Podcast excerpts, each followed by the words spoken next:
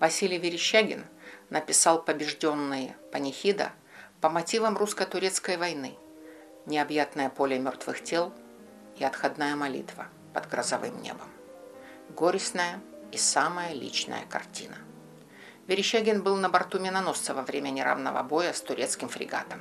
Тяжелое ранение, угроза гангрены и долгое лечение. Художник чудом выжил.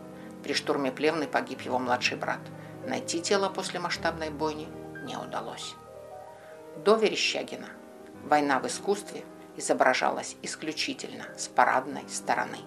Портреты героев, грандиозные победные операции, пафос патриотизма и слава русского оружия. О цене славы молчали. Балканская серия стала сенсацией. Аншлаги в Париже и в Лондоне. В Петербурге выставку посетили 200 тысяч. Главное полотно вызвало противоречивые чувства. Художника обвинили в прославлении турецкой военной мощи. Однажды на выставку пришел священник, тот самый, и подтвердил трагедию.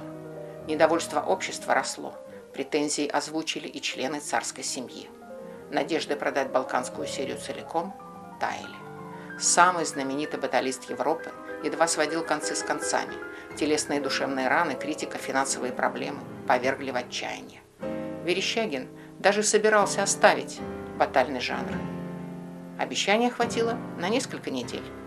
На минуточку.